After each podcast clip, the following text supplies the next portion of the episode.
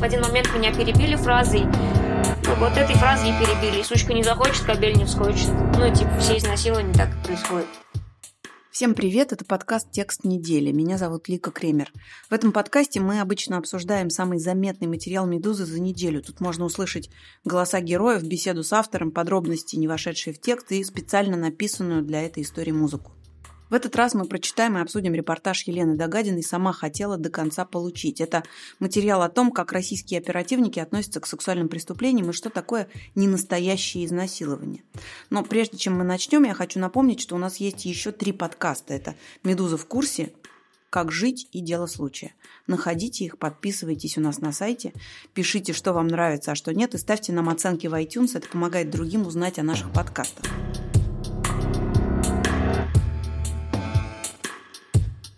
Последние годы после флешмоба, я не боюсь сказать, дело Дианы Шурыгиной и многочисленных обвинений в адрес голливудских продюсеров, режиссеров и актеров, тема сексуального насилия и связанных с ним преступлений стала одной из самых обсуждаемых в России. При этом, как относятся к такого рода преступлениям те, кто их расследует, было ясно не до конца. И чтобы это узнать, казанская журналистка и исследовательница Елена Догадина поговорила с оперативниками, которые занимаются преступлениями сексуального характера в Татарстане. Однажды вечером в 2015 году несовершеннолетние студентки одного из казанских колледжей Катя и Марина немного выпили и гуляли по городу недалеко от Советской площади, когда к ним подошли шестеро молодых людей, познакомились и предложили пойти бухать вместе. Девушки согласились, в магазине они купили шампанского, а потом оказались в общежитии, где жили мужчины. Как именно они туда попали, Катя и Марина не помнили. Одна девушка, она почувствовала угрозу и ушла. Успела уйти до начала всего действия и поздно пришла домой. Вот, а вторая там осталась, и, как ее подруга скажет, осталась там добровольно. У ушедшей девушки родители спросили, почему она так поздно, где была, и вот она рассказала, что их чуть не изнасиловали, она убежала, а подруга осталась. До утра Марину насиловали шесть мужчин. Один из них ранее судимый за грабеж. Втроем, вдвоем, по одному – в комнате, в душе, на кухне. Когда родители спросят Катю, где она была почти всю ночь, она расскажет сначала им, а потом и полицейским, что ее с подругой пытались изнасиловать шесть мужчин, но она убежала, а подруга осталась. Эти две дуры даже не помнят, как они пришли в общагу. И ее там человек шесть, телесников нет, ничего нет, просто перетрахались они все. Так описывает произошедшее бывший оперативник Казанского управления уголовного розыска. По его словам, следователи почувствовали, что инициировала все это расследование мать жертвы. Денег нет, драные колготки, обшарпанные сапоги, решила слупить денег с этих парней. А девочка просто от души куражнулась. Попила, потрахалась от души, заключает правоохранитель. По обвинению в изнасиловании Марины в итоге никого не осудили. Следствие установило, что все происходило по обоюдному согласию – Оперативники называют этот случай типичным ненастоящим изнасилованием. Для этого материала «Медуза» пообщалась с пятью настоящими и бывшими казанскими оперативниками, занимающимися расследованиями преступлений, связанных с сексуальным насилием в Казани, предупредив их, для чего собирается материал. Они говорили о конкретных делах на условиях анонимности. При этом представители отделения угрозыска по раскрытию с преступлениями против половой неприкосновенности также согласились дать официальные комментарии о том, как правоохранители работают с подобными делами.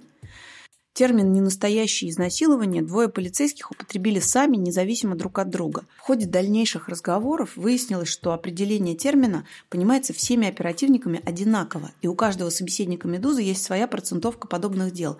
Женщины остановились на 60-70% ненастоящих изнасилований из всей массы, мужчины – на 80-98%. И ни у кого не было сомнений в том, что подобное деление сексуальных преступлений на настоящие и нет может быть неверно. Второе слово, прозвучавшее в описании подобных изнасилований – недоразумение. Я где-то месяцев 12 провела с отделом как только я спросила, первый вопрос задала про ненастоящее изнасилование, все, это у них в обиходе. Ну, то есть это не, это не что-то, что я просила их отдельно выделять. Они это сами используют постоянно, поэтому каждый разговор, каждая беседа, но она строилась на... После того, как они все по разу упомянули это, Дальше мои, ну, то есть цель моих приходов уже была, расскажите, ну, перечислите, пожалуйста, эти ненастоящие изнасилования, опишите их. То есть они так выглядели. И они вспоминали вот эти вот ненастоящие изнасилования, которые они такими считают. Это когда жертва была знакома с насильником, они были замужем, ну то есть женатые пары, это обязательно не настоящее. Когда она добровольно познакомилась в баре, если камеры наблюдения подтвердили, что она подходила к ним сама, или что она обняла кого-нибудь из них, что она сама вышла из бара, что она сама села в машину. Причем, ну вот да, какие-то оральные секс тоже часто списывался на... Ну, то есть у них как? В общем, они рассказывали мне про ненастоящего насильника, ну, серийного насильника.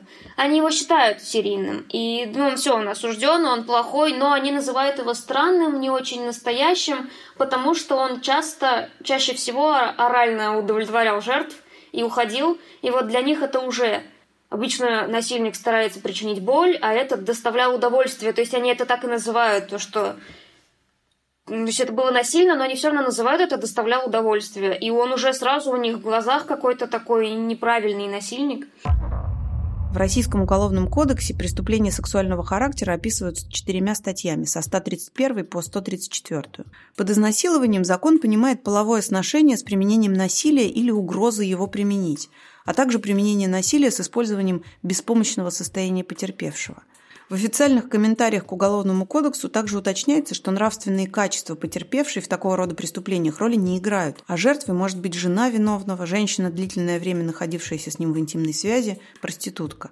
В то же время комментарии оговаривают, что если согласие женщины на половой акт было получено обманом или другими ненасильственными действиями, например, под угрозой оглашения позорящих сведений о ней или ее близких, унижения, повреждения или изъятия имущества, изнасилованием это считать нельзя – Ненастоящим изнасилованием оперативники считают ситуацию, в которой предположительные жертвы и насильник были знакомы или женаты.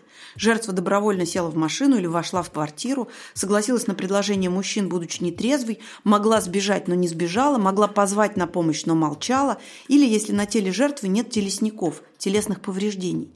Или если жертва привлекалась к административной ответственности за пьянство или проституцию, или если вела аморальный образ жизни – во всех случаях, о которых говорили работники угрозыска, предполагаемая жертва изнасилования – женщина младше или старше 18, предполагаемый насильник – мужчина или группа мужчин старше 18. Все собеседники «Медузы» при этом уверяют, что их отношение к делу не влияет на ход их работы. Единственное, что имеет значение – количество доказательств, необходимых для возбуждения уголовного дела.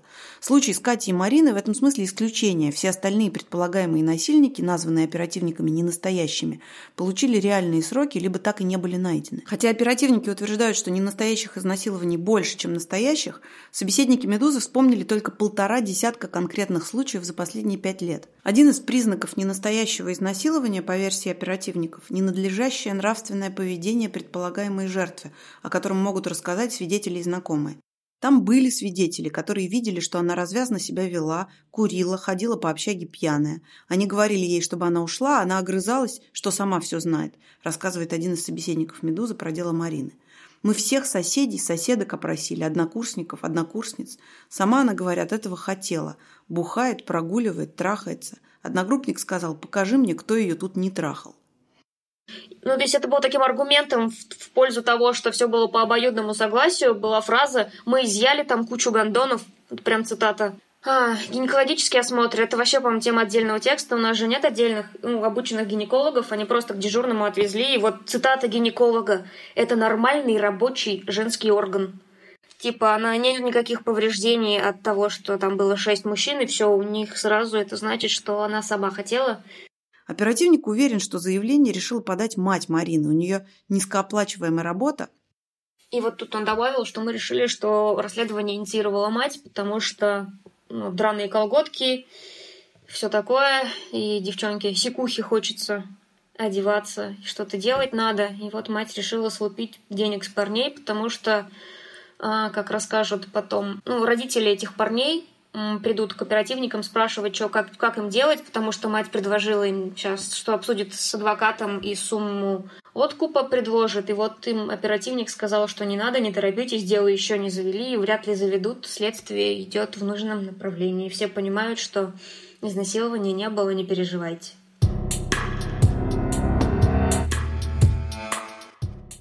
Неподобающее поведение на людях подвело и 19-летнюю Светлану. Она заявила об изнасиловании весной 2017 года. Она сидела с подругами, пила алкогольные напитки, потом поехала в клуб, потом караоке-бар. Там она была уже очень пьяная. Друзья ее ушли, ее тоже звали уйти, но она осталась. Подсела за столик к молодым парням, Со слов окружающих, она вела себя вульгарно, приставала к ним, вешалась на них, рассказывает один из сотрудников угрозыска. После этого девушка поехала вместе с мужчинами на квартиру одного из них. Его жена в тот момент работала официанткой в ночную смену. Там ее изнасиловал сначала один, потом второй. Это с ее слов. Но еще она говорила, что их было пятеро, а не двое. И что они ездили куда-то на Лебяжье озеро на машине, что там она была в каком-то доме, где было много мужчин, и она не знала, что делать. Это все потом опровергнулось. Мы всех друзей установили и отследили весь путь машины. Она в ту сторону не ездила. Она сразу поехала домой к одному из мужчин. Насильники, продолжает оперативник, описывали ситуацию так. Почему бы и нет? Девушка пьяна. Мы тоже. Она вроде как не против. Они оба признавали, половой акт был, но утверждали, что по обоюдному согласию. Адекватные люди, наркотики не употребляют, не судимы, рассказывает сотрудник. Оба теперь сидят. В апреле 2017 года 19-летняя Мария познакомилась с мужчиной ВКонтакте и добровольно поехала к нему домой. Как она потом рассказывала полицейским, по переписке он очень быстро вошел к ней в доверие, поэтому, когда он предложил ей помочь с поступлением в университет через знакомых, она поехала к нему в квартиру. Дал ей адрес. Она, не зная этого человека, поехала к нему домой поздно вечером, рассказывает один из оперативников. Вошла, увидела, что дома он один, увидела детские вещи, поняла, что есть грудной ребенок. После этого мужчина, как Мария заявила полиции, изнасиловал девушку и отпустил ее. Человек женат, двое несовершеннолетних детей, работает независимым оценщиком, прилично зарабатывает, своя квартира, дом. Но при этом он часто так знакомится с девушками во ВКонтакте, объясняет сотрудник укрозыска. Как он говорил, сама пришла, на что она надеялась, приехав сюда. Факт полового акта не отрицал, но девушка утверждала, что это был насильственный половой акт. От заявления Мария, по словам правоохранителя, в итоге отказалась. Поговорила с насильником, сказала, что хочет срести с него деньги, но не хочет привлекать к ответственности и портить ему жизнь, так как у него маленькие дети. Забрала заявление и 24-летняя Виктория. В ее случае, по мнению оперативников, изнасилование, произошедшее в марте 2017 года, также было ненастоящим, потому что она выпивала и познакомилась с насильником и его другом сама – на камерах бара мы видели, что девушка находится в состоянии сильного алкогольного опьянения. Еле-еле выходит из бара, садится в машину, потом они одного из друзей высаживают, второй везет ее куда-то в пустырь. Девушка в итоге сказала следователям, что устала каждый день ходить в отделение на опознание и отказалась от дальнейших действий. Оперативники пошли просто в ступор от вопроса, а почему, если это жертва грабежа или убийства, то мы не будем рассуждать, сколько она перед этим бухала или где была. Они не смогли ответить на этот вопрос, они искренне задумались, почему им не интересна любая другая жертва, кроме жертвы изнасилования. Заявление предполагаемой жертвы изнасилования забирают часто. По словам оперативников, обычно это происходит после очной ставки или после случайной встречи с насильником. Работникам угрозыска этот эффект не вполне понятен. Сначала хотела его посадить, плакала, а потом увидела его и передумала, говорит одна из них. Для меня это немножко странно. Не знаю, как бы я поступила в таком случае. При этом сами оперативники стараются не допускать очных ставок без крайней необходимости. Они считают, что это излишняя жестокость по отношению к жертве. Если жертва могла предотвратить это, уйти, но ничего не сделала, я считаю, это не жертва, объясняет один из собеседников «Медузы» в казанском угрозыске. Девочка маленькая, ее пытался изнасиловать. Она отбилась, она настолько сильно... Ну, короче, она от него отбилась мощно, так что он убежал. И потом она говорила полиции, что дралась так сильно и думала, как же я могу умереть, ведь я еще не стала актрисой. И вот они этот случай рассказывают в пример, ну что вот так нужно вести себя жертве, что вот она отбивалась кровью и потом. И поэтому, а, то есть с таким недоумением пересказывались эти случаи, когда жертва не воспользовалась какой-то возможностью. Если ты сидишь в машине, а тебя уговаривают, давай потрахаемся, а ты мычишь, а потом сосут, а потом их трахают, а потом они пишут заявление. Ну что это? Оперуполномоченный уверен, что жертва находится в ситуации, в которой может принимать решения и способствовать спасению. А исследования показывают, что так называемая заморозка – одна из самых частых реакций на опасность. В ступор сродни реакции «притворюсь мертвым, выживу» впадали в экстремальной ситуации более трети жертв сексуального насилия. Ольга – одна из тех жертв, которая не стала сопротивляться. В два часа дня она поймала в Казани попутную машину. Водитель ей сказал, что ему надо заехать куда-то быстро, деньги отдать. Она мягкая такая девушка, рассказывает один из бывших оперативников. И он завез ее в авиастроительный. Это в Казани, ну, вот такой самый-самый крайний в глуши район. А, заехал во дворы, сказал, пикнешь, убью. Говорил с ней матом, жестко пересели на заднее сиденье. Он ее раздел, поставил на четвереньки, вставил, как мне пересказывали оперативники. И в этот момент во двор въехала машина, И начал муж, муж, мужик вышел и начал сигналить, ну, мол, ему загораживают проезд. Он сказал, ну, пикнешь, убью опять. Оделся, вышел, переставил машину. Она все это время стояла на четвереньках, как он ее оставил сзади, на заднем сиденье. Он переставил машину, подождал, пока этот мужик проедет, вернулся на заднее сиденье, изнасиловал ее, она вы, ну, выскочила с одеждой голой и убежала. Оперативник полагает, что девушка не использовала момент, когда можно было остановить изнасилование. Ты не могла выбежать, орать, ты ж голая, тут все понятно было бы, недоумевает он.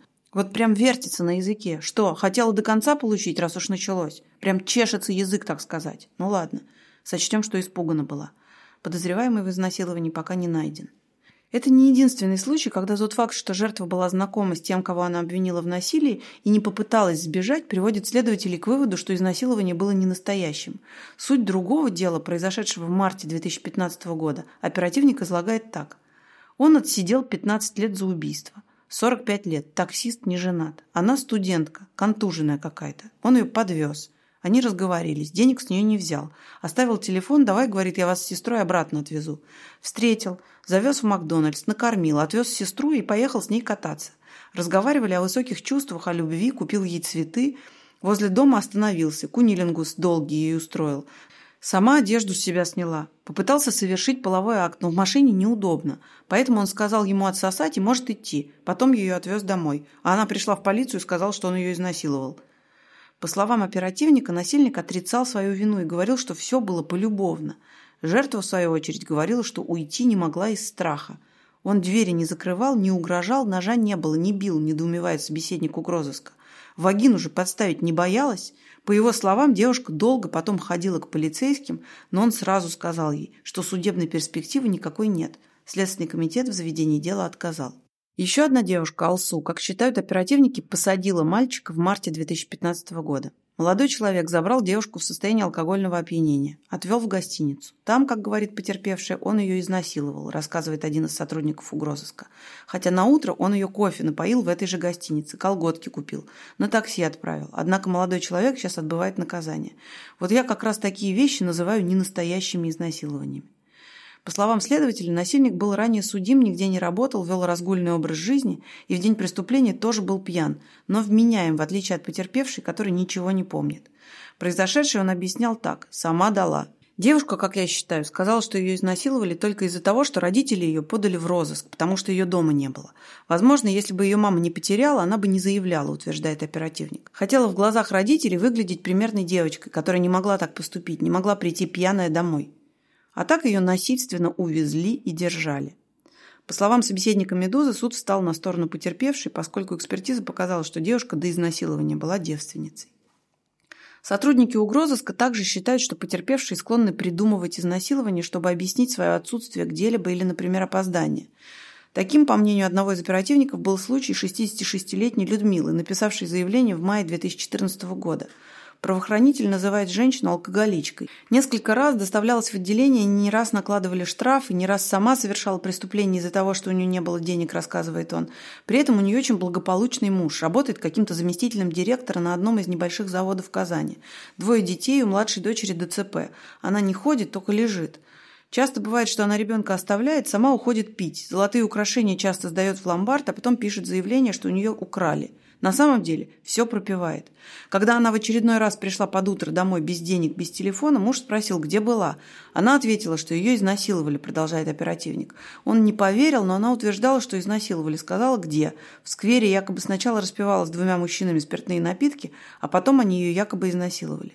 С ней проводили полиграф, проводили психолого-психиатрическое обследование. Все сказали, что она склонна к обману, и часть того, что она рассказывает, выдумана. Но СК не принял решение о прекращении преследования в отношении неустановленных лиц, потому что на ней были обнаружены следы ДНК спермы двух мужчин. Уголовное дело, по словам сотрудника, до сих пор в производстве. Подозреваемых так и не нашли, хотя у всех живущих рядом судимых алкашей брали ДНК. Это одно из преступлений, где мы считаем, что его не имело места быть в настоящей жизни, подытоживает полицейский. Другой похожий случай, о котором рассказывают собеседники «Медузы» в казанском угрозыске – изнасилование Ксении в ноябре 2016 года. По словам девушки, когда она шла домой, на нее напал мужчина, оттащил в кусты и, угрожая убийством, попытался изнасиловать, однако не смог из-за отсутствия потенции. На месте предполагаемого преступления нашли бейсболку, которую, как указала девушка, потерял нападавший. Составили фотопортрет насильника. Однако оперативников это не убедило. Девушка тоже не раз привлекалась к административной ответственности, пьяная доставлялась, сожитель ее ранее судимый, соседями она характеризовалась очень нехорошо, все соседи говорят, что к ней постоянно ходят разные мужчины, поясняет один из них. Она такая умная, хитрая. Может, не было ничего. Молодой человек ее потерял, она не приходила домой. Вот чтобы объясниться, она это придумала. Теперь ее парень думает, сейчас она с ним уже не встречается, но он нам сразу сказал, что она могла это придумать. По словам полицейского, проверка Ксении на полиграфе показала, что она врет. Но это не является основанием для прекращения уголовного дела. Подозреваемый в изнасиловании пока не найден.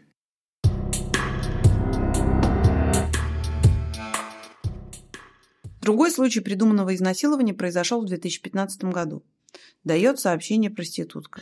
В общем, как они это? Поступил звонок от проститутки. Побили, телесники, ограбили. Но мы еще не знали, что это проститутка, но мы поехали, приехали.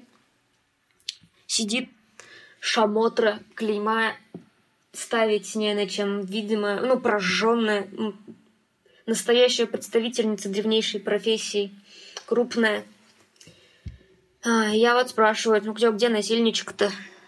Захожу, сидит сморчок, похож на преподавателя. Маленький, меньше нее. Я спросил, что правда он, что ли? Но начал сразу разговаривать. Казнил его, что, мол, вот, ты хоть вообще можешь кого-нибудь изнасиловать, нет? Ну и вот дальше в таком духе по тексту, как мол, жена же у тебя есть, грешишь. Он говорит, от слова грех сразу весь такой сжимается. Нет, нет, говорит. Она ему рассказывает, что они познакомились в ресторане. Она позвала его к себе, напоила, опоила, позвала к себе и настояла на том, чтобы секс был без презерватива. Ну, потом он ушел, все, а она написала заявление, позвонила, что вот ее изнасиловали. Дальше у них появилась теория, что она их так разводит, потому что у мужика есть фотостудия, и они решили, что она таким образом ее раз, ну, пытается отобрать, потому что э, а, еще, ну то есть только вот все произошло, еще никакого дела не завели, э, к девушке уже приехал адвокат и спросил, э, ну типа вот давайте такую-то сумму, пусть он платит, или что там у него есть э, фотостудия, то вот пусть ее перепишет, и все, и дело закроем. Ну и она нам, говорит, все рассказала, чистосердечно призналась и заявление не писала.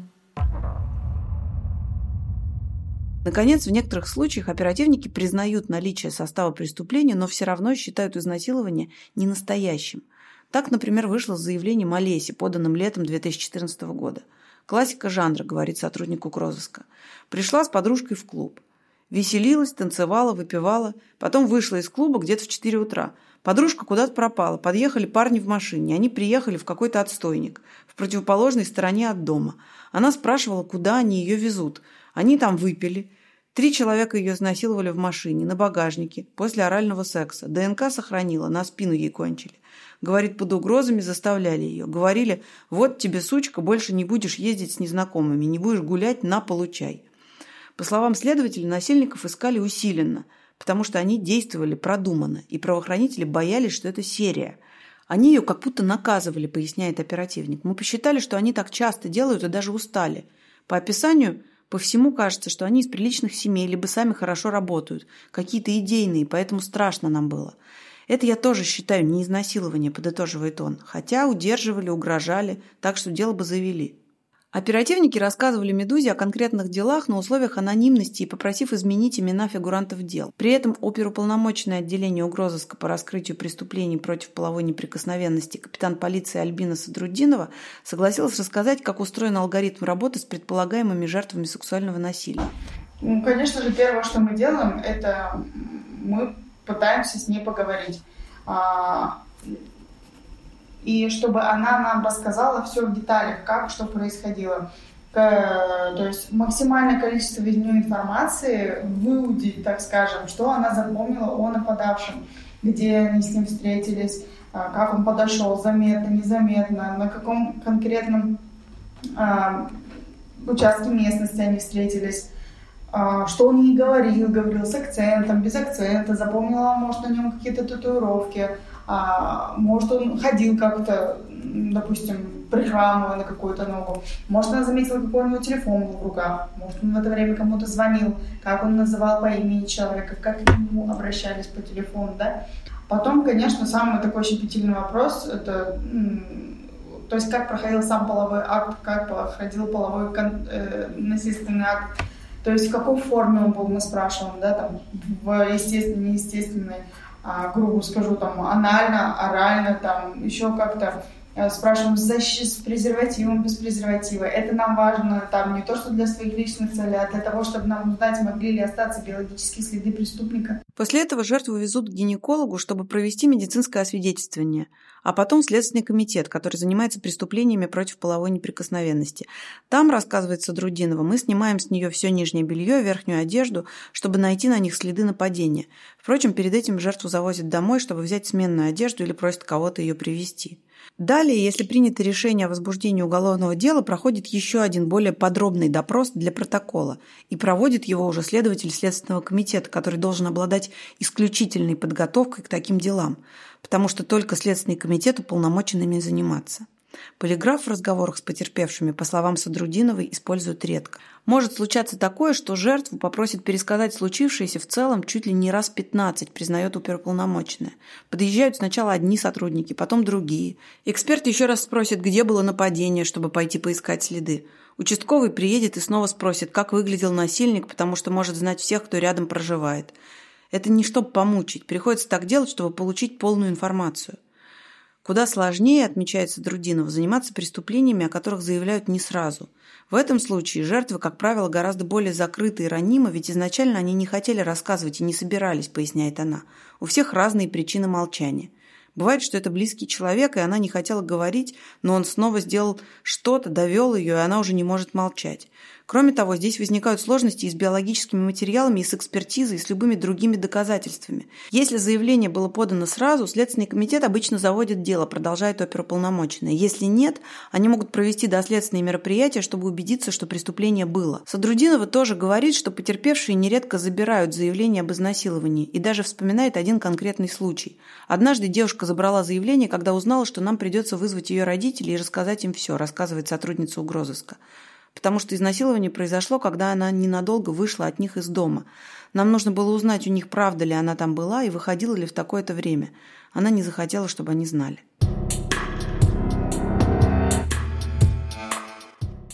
Термин «ненастоящее изнасилование» впервые возник в разговоре с одной из оперативниц отделения по раскрытию преступлений сексуального характера. Она отвечала на вопрос о специфике своей работы и в первую очередь обозначила, что изнасилования бывают настоящие, когда преступник неожиданно напал на жертву на улице, и не настоящие, все остальные.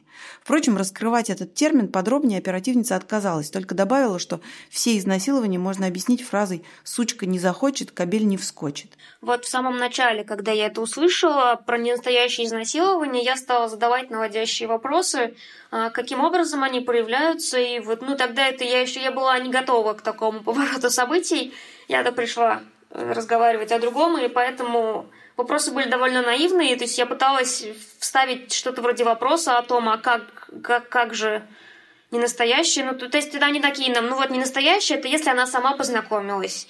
И на мои попытки сказать, что ну а вы же сами, если знакомитесь, не ожидаете изнасилования. Ну то есть вот такие вот вопросы я задавала, и в один момент меня перебили фразой, ну вот этой фразой и перебили. Сучка не захочет, кабель не вскочит. Ну типа все изнасилования так и происходят. Это замечание рассмешило остальных сотрудников угрозыска, находившихся в той же комнате. «Вот видите, какие мы тут со временем стали», — сказала, отсмеявшись коллега-собеседница Медузы. «Вы, наверное, думаете, что мы бессердечные?» Она проработала в полиции больше 25 лет и говорит, что помнит по именам всех серийных насильников. Многих из них она допрашивала сама. Оперативница согласилась с тем, как другая полицейская рассказывала о сексуальных преступлениях и их жертвах. «Да ты думаешь, со мной такого никогда не было?» Когда была совсем молодая, к нам с подругой пристали двое, рассказала она. Я никогда так не боялась. Мы были в подъезде, бежать было некуда, но я начала с ними разговаривать. Моя подруга была беременна, живот уже большой был, давила на это, убеждала их, что лучше нас отпустить, что мы нормальные все тут. И отпустили же. Да, конечно, и у меня такое было, неожиданно вмешалась коллега. У кого не было?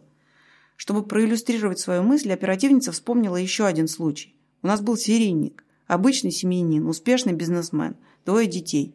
Но как-то поехала крыша, и он начал ездить по ночам и искать девушек, которые ловят попутку ночью, рассказывает она. Желательно, чтобы они были полные и выпившие. Так вот, в машине он предлагал девушкам выпить шампанского. Если они соглашались, он вез их на лесопосадку и насиловал. Если нет, вез куда просили. Вот он сидел тут, продолжила сотрудница угрозыска, показывая на один из стульев в кабинете оперативников. Спрашивает меня, сел бы я к нему в машину и стал бы пить. Я сказала, что даже если и села бы, то сразу протянула бы ему деньги, бесплатно бы не ездила и от шампанского отказалась. И он сказал, что меня бы он не изнасиловал. Это был подкаст «Текст недели». Меня зовут Лика Кремер. Напомню, что у нас есть еще три подкаста. Это «Медуза в курсе», «Как жить» и «Дело случая». Находите их, подписывайтесь у нас на сайте, пишите, что вам нравится, а что нет, и ставьте нам оценки в iTunes. Это помогает другим узнать о наших подкастах. До свидания.